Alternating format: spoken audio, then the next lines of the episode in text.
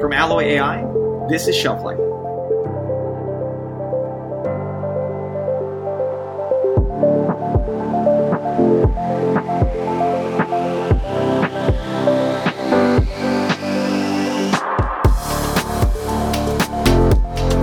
How has the e commerce landscape changed?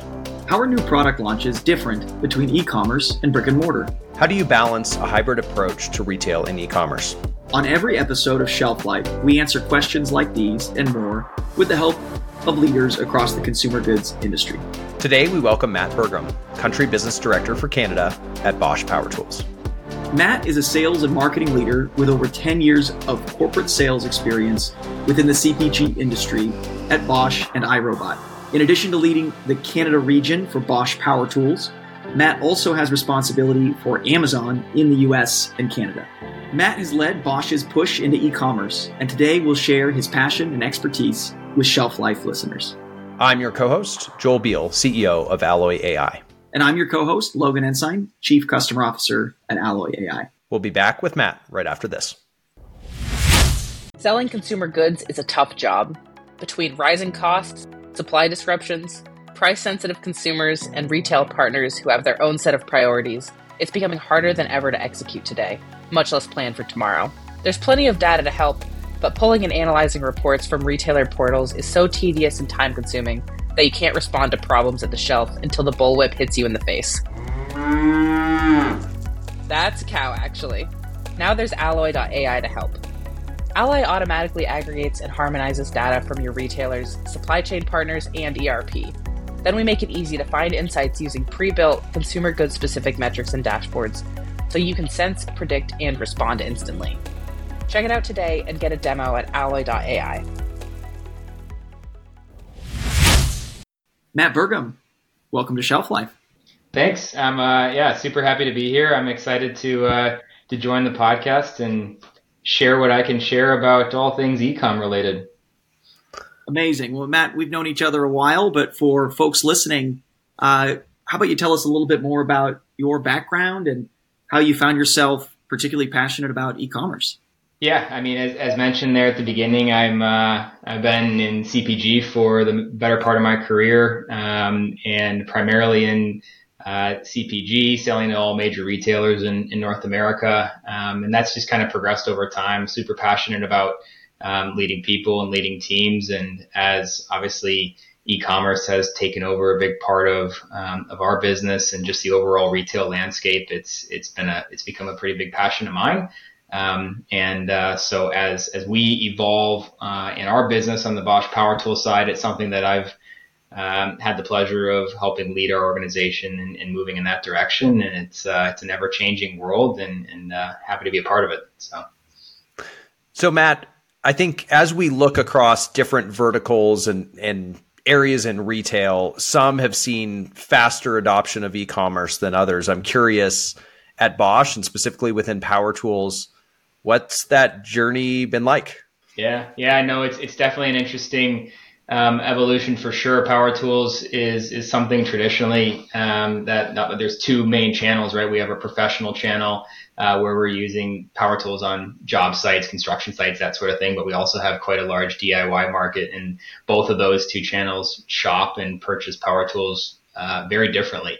Um, and and so we obviously have the um, homeowner use, DIY use, that's very used to purchasing online. Um, but on the professional side of our business, that's a, a different um, a different model. Um, and we're but we're still seeing a, a, a, heavy digital adoption on that front as well. Um, and so so so both are moving in the same direction just as fast. Um, but it's uh, but we're we're definitely tackling each each side of those channels quite differently.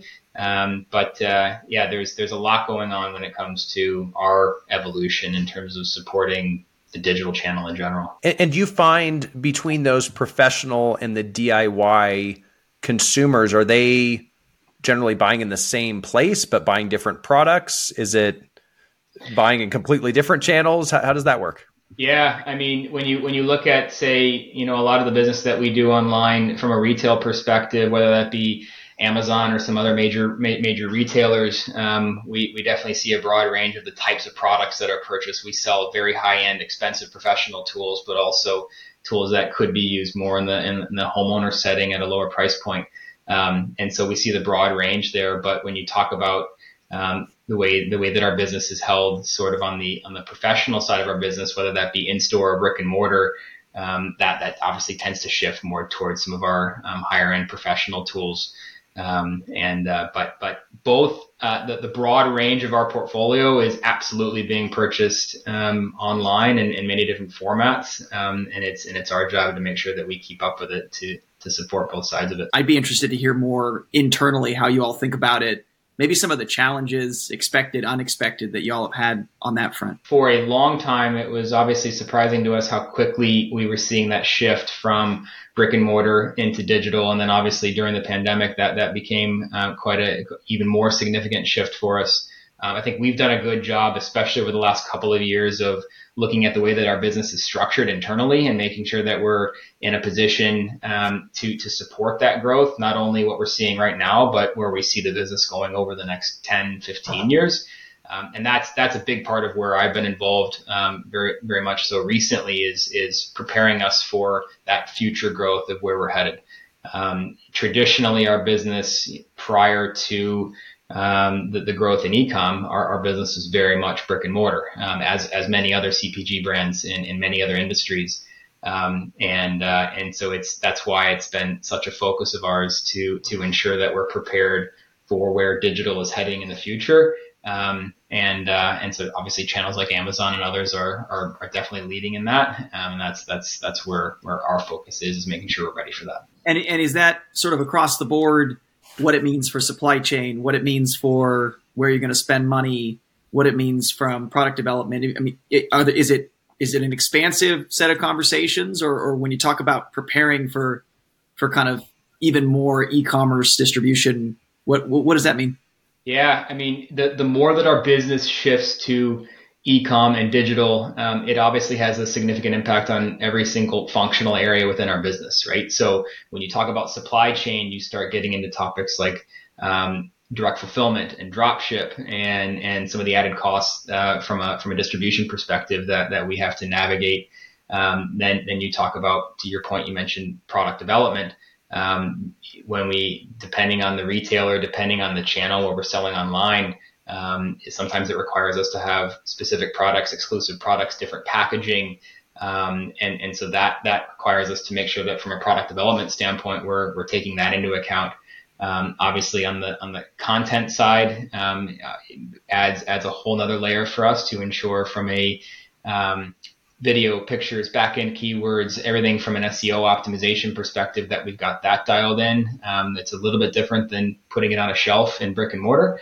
Um, so it, it definitely it definitely adds another layer um, to to every functional area of our business. How did you kind of get started with e-commerce and and power tools there? What was the first step? Was it starting to list on Amazon? I mean, you talked about you know drop shipping. There's obviously first party there. There's third party. There's so many different ways someone can start to enter i'm curious how this journey began for you and how it's evolving. Yeah i mean for for our business in general i mean the obvious entrance for us is supporting that our key retailers that we do business today currently brick and mortar. Um, that that will always be a focus of ours make sure that, that we're supporting those retailers. And then over time if you think back over the last few years obviously as as amazon has grown that's that's uh, we, we are a partner with amazon as well.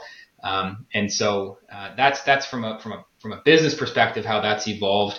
Um, so so we we're um, heavily involved in every channel of our business, whether that's our professional um, and professional industrial business or our retail business or pure online pure play like Amazon. Um, myself personally, um, I had the benefit within Canada um, in, a, in a smaller scope to to take a look at our, our overall business and our opportunities and, and identify, you know, we're a small team um, and uh, trying to find creative ways to grow our business and find find new opportunities to, to grow the business. And so um, we've also been able to explore explore other marketplace channels like eBay. Um, and uh, there's you know marketplace is a whole other animal. Um, that uh, is is can be very difficult to navigate uh, from a channel management perspective. Um, and so, but uh, that that's been a passion of mine as as we look at our overall portfolio and business and try to find ways to, to grow. how do we how do we take advantage of these opportunities, but at the same time ensure from a channel management perspective that we're not hurting ourselves um, across the board. So, well, Matt, one of the things we we hear about, especially recently, is kind of this emergence of e-commerce has, has kind of presented new opportunities and new thinking around new product launches, right? Um, could you speak a little bit to that and how you all sort of leverage e-commerce channels for new product launches? Maybe some of the unique challenges there, distinctions from you know maybe a pure brick and mortar product launch? Yeah, I mean when you when you look at our business, one of the things that that we are excited about at Bosch Power Tools in general is the number of new products that we are launching um, this year and next year moving forward. It's a big focus of ours um, to to expand our cordless platform and um, as we continue to put more support and effort behind our e-commerce channel, it's a it's a big opportunity for us to ensure that all those new products are properly represented online. Um, because depending on the category for us, we you know our analysis shows that um, many of our purchases that potentially happen in in brick and mortar start online. Um, and and and it's important for us to to make sure that that first touch point with our end users is is a really clean experience. Um, and so that's where for for us, regardless of the platform, regardless of the website, that um, we've got our content dialed in, we've got our, our our back end keywords, our SEO optimization dialed in, pictures, videos, A plus content, you name it. Um, we've got a, a team dedicated to that to make sure that um, no matter where the listing is, is that it's it's as clean and um, and clear as possible, so that that an initial shopping experience is is really is really dialed in. Well, I think it's amazing in our era, maybe a good signal that a salesperson in Power Tools uh, uses SEO a couple times in a conversation. So, a changing landscape. We're, we're, we're, we're, we're, we've got we've got plenty of work to continue doing as as we navigate the ever evolving world, but. Uh, we've got we've got plenty of experts on our side that uh, that that are helping take us to, to get to the level that we need to be at. What are some of the challenges that you would say are more unique to the e-commerce side? I mean, I know you're you're straddling both worlds, so you, you see both.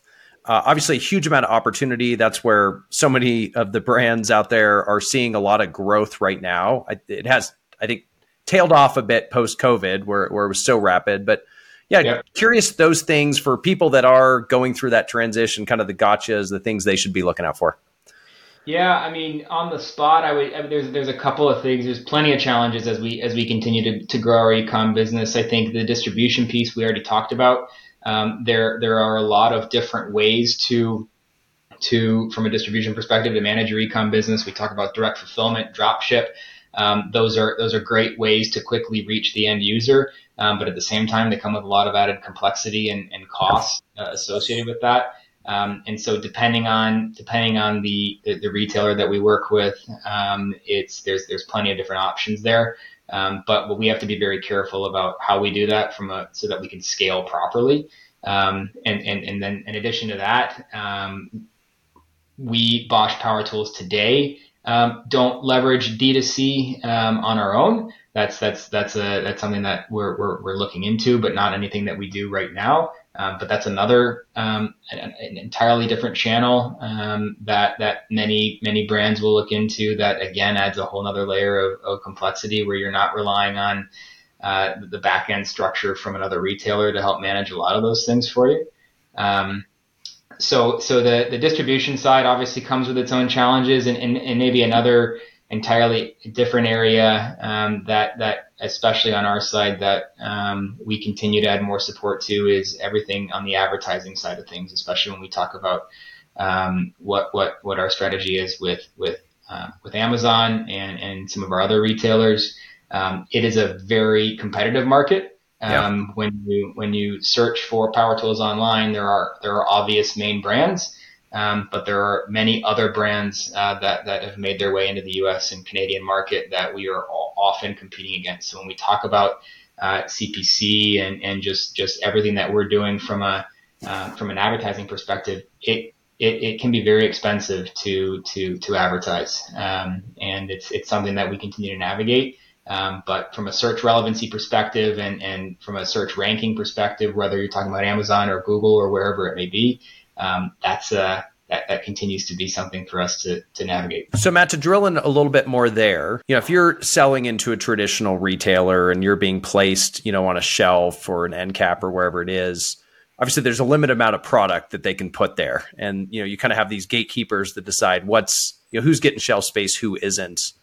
Online, obviously a lot easier for Amazon to say, if you want a list, you could come here and list. So do you just find that it's there's a whole set of competitors that you know you're seeing online that you wouldn't necessarily be competing with as much in store? Yeah for sure. I mean that's that's the world that we live in now. Um, and i think i think one of the things that we have to be careful of and, and any brand has to be careful of is um, the the concept of an endless aisle um, was um, was was a very hot topic say pre-covid um, but now as we all look to ensure that our you know distribution strategies are um, are scalable and and that that the the offering that that we're putting out there is understandable and shoppable. The concept of an endless aisle has has quickly shifted, um, and so um, many many retailers, many brands, the, the, the only target was list as many products as you possibly yep. can. Mm-hmm. Um, and and we are very much coming off of that now and saying um, no, no, no, no. Th- this is the core assortment that we want to focus on. This is the core assortment that we want to list and advertise and, and drive traffic to. Um, and and this concept of the, the race to the top of the number of listings that you can possibly have is is not the not where we're focused on anymore. Hmm. And you're saying the, the, the retailers aren't focused on that level that that there's a shifting in, in sort of philosophy. Yeah, I mean, it, it a lot of it comes down to um, when you think again the complexity of the ecom model. Um, when you look at our portfolio, we sell very large, um, heavy tools. Um, those cost a lot of money to ship. Um, and on the flip side, we also sell very small tools like uh, or accessories like drill bits that um, that low dollar amount that that can cost a lot of money to ship on a on a percentage basis. And so when you look at our, our broad range of products that can be listed, um, what what we're seeing now is um, what makes the most sense that's driving the most margin um, and, and and how do we balance having the right portfolio but also having a profitable portfolio is right? this shift is that being driven more by retailers is it being driven more by brands like yourself saying this is just too complicated and cumbersome from a supply chain standpoint is it everyone realizing this is just not ideal? Yeah, I think it's a little bit of both. I mean, when you when you look at it from a retailer perspective, again, it comes back to profitability. That's the name of the game right now.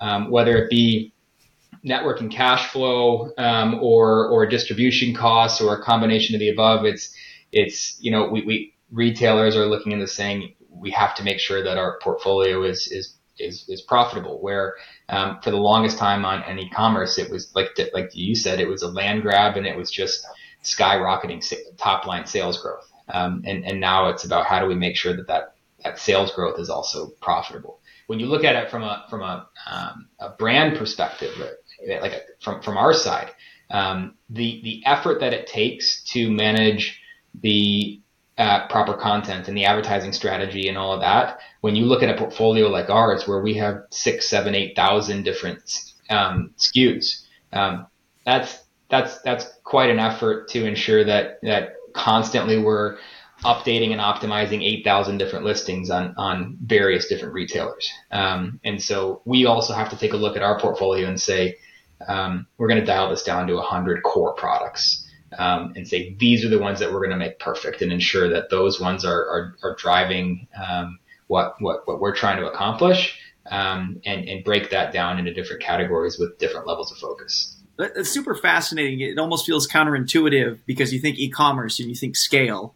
And what I'm hearing is actually e-commerce presents potentially even more challenges to scale when you talk about huge amounts of SKUs. It's super fascinating sort of dynamic there. Well, again, it, it comes along with the increase in competition because early on, when it was a land grab and a listing a listing game, one picture, couple of bullet points, just get it listed with a price, right? Now it's it's we have very clear guidelines around what it requires to, to consider a, a product having say A plus content, right? It's, it's six to eight bullets, 150 characters per bullet. It's seven pictures a couple of videos, eight, and then you get further into what we would consider to be A plus premium content, um, where where you're getting even further into um, some pretty cool shopping experiences.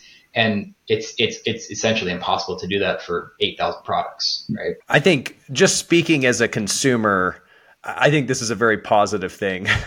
I don't know if you're familiar with the paradox of choice, this idea that when we're overwhelmed with the amount of options, you know it's not a good thing people don't enjoy it and you know having you know better product offerings that are more curated where there's more information as you said that kind of endless aisle i think that's the term you used sounds great in concept but in reality it's kind of paralyzing and i know for myself sometimes i you know i go into amazon to buy something and i'm like i don't even know what to buy i mean there's right.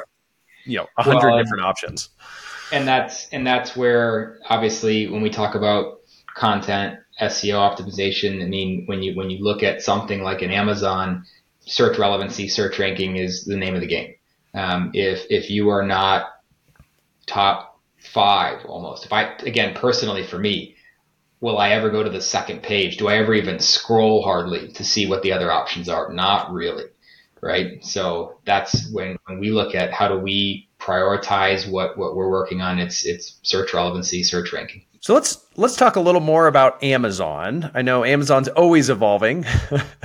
um, there are many different elements we can take on this, but uh, some of the things that we've heard, and I know you mentioned in advance of this calls around more margin pressures. Um, you know, Walmart being very focused there. So yeah, curious if you can expound a little bit on trends you're seeing, you know, specifically with them, because I know you again work with them both across Canada and the U.S. Yeah, I mean, it's not it's not. I wouldn't say that it's anything. Um, that's that's that's not obvious that you can see um, generally in the marketplace, and it's not just Amazon; it's all of our retailers. Um, that margin pressure is a is is a very um, massive focus right now.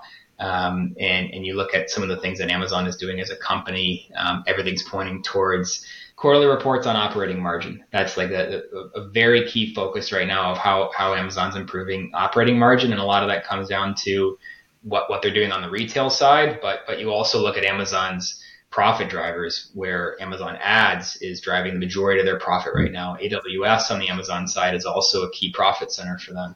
Um, but when you look on the retail side, it's definitely a challenge. When you look at the competition that's coming into the marketplace um, and, and what that's doing, the overall impact of pricing in the marketplace, um, Amazon's really good at, at ensuring that the customer experience is great by always having the lowest price, but that often comes with some challenges on the margin side.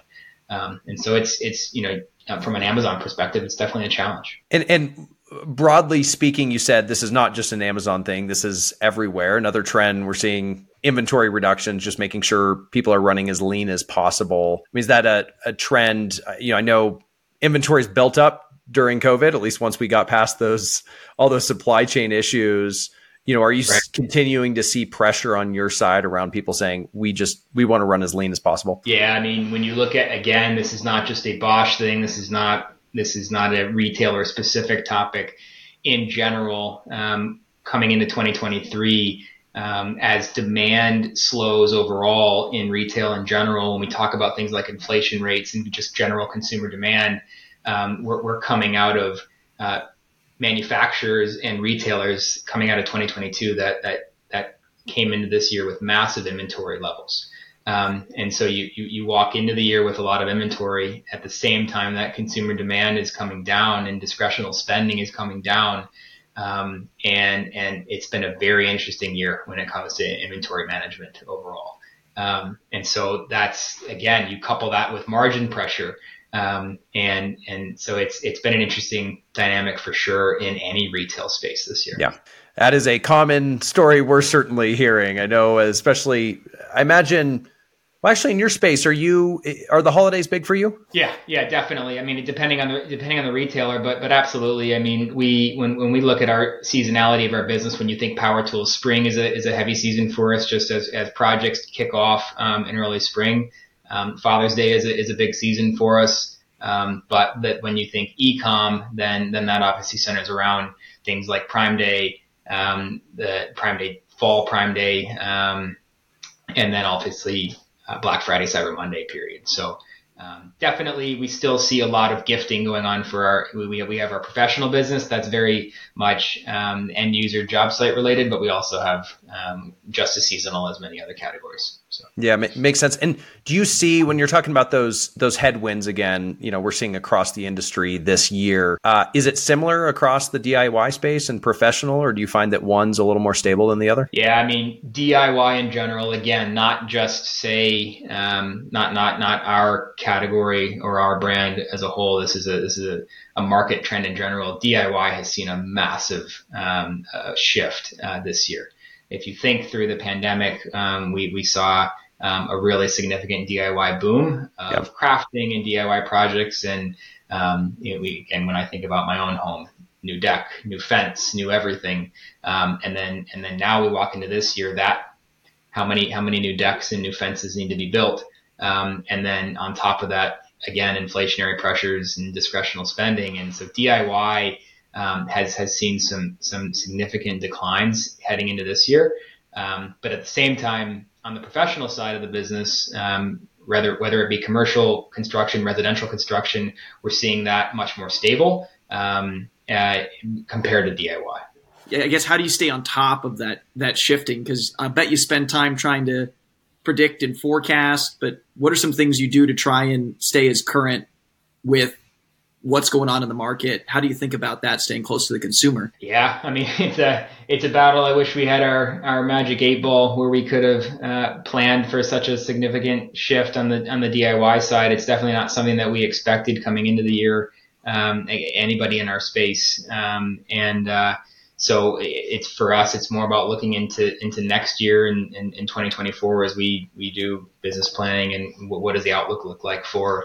And so um, we've we've got a uh, specifically on our side, we have a pretty extensive team that's that definitely supports us on um, helping map out what what future looks like and dialing in proper forecasting. Um, but our focus, our, our, our, focus is very much so on on the professional side of the business and, and what we can do to attack that, that commercial and residential construction side of things. Um, and, and that's where we see a lot of upside for us moving forward.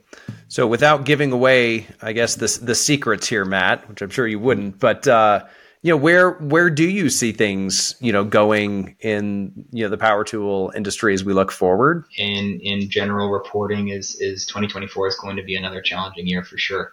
Um, and so now that's our job as a brand to to take that understand that and identify ways to um, to get creative and go after that. We've got plenty of market share to steal. So um, no matter how much the market is growing um, we, we, we still have plenty of market share to go after, and that's what we focus on. So fascinating, fascinating. Well, Matt, it's been a pleasure. Thank you so much for joining us here on Shelf Life. Absolutely. Thanks for uh, thanks for having me, and, uh, and, and always happy to, to to chat with you guys. It's been a blast. You've been listening to Matt Bergum, Country Business Director for Canada at Bosch Power Tools. That's all for this week.